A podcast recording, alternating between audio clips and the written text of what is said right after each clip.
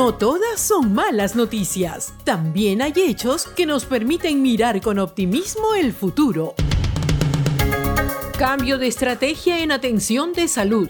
La ministra de Salud Pilar Massetti consideró importante recuperar el primer nivel de atención del sistema de salud del país para reforzar la detección y atención precoz de los nuevos casos de coronavirus. Massetti dijo que todos los ciudadanos peruanos debemos actuar como si fuéramos pacientes asintomáticos, porque por más eficiente que sea cualquier prueba, ningún resultado en un ser humano es del 100%. Destacada acción solidaria en Majes Arequipa. Un ejemplo de unión enseñó la población de Majes Pedregal en la provincia de Cayoma al recolectar 134.553 soles en una deletón que se desarrolló durante tres días. La actividad promovida por diferentes radioemisoras de la localidad se desarrolló bajo el lema Todos unidos contra el COVID-19. El dinero recolectado será usado para la compra de equipos de protección del personal médico, balones de oxígeno, camas quirúrgicas y otros equipos de prevención para los pacientes que son atendidos en el Hospital Central de y el Centro de Salud Sandrita Pérez.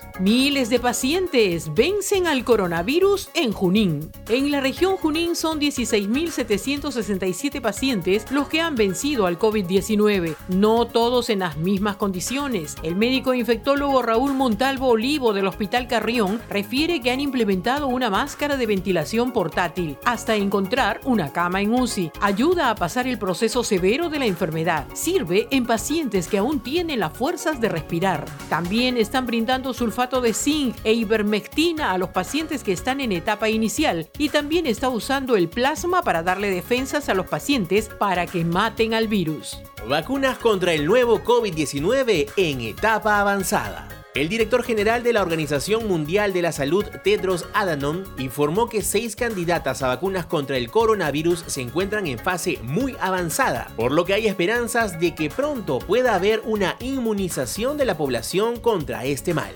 Resaltó que el hecho de que algunas de las posibles vacunas se encuentren en una tercera fase de ensayos clínicos es esperanzador, aunque subrayó que deben esperarse los resultados finales de estos tests.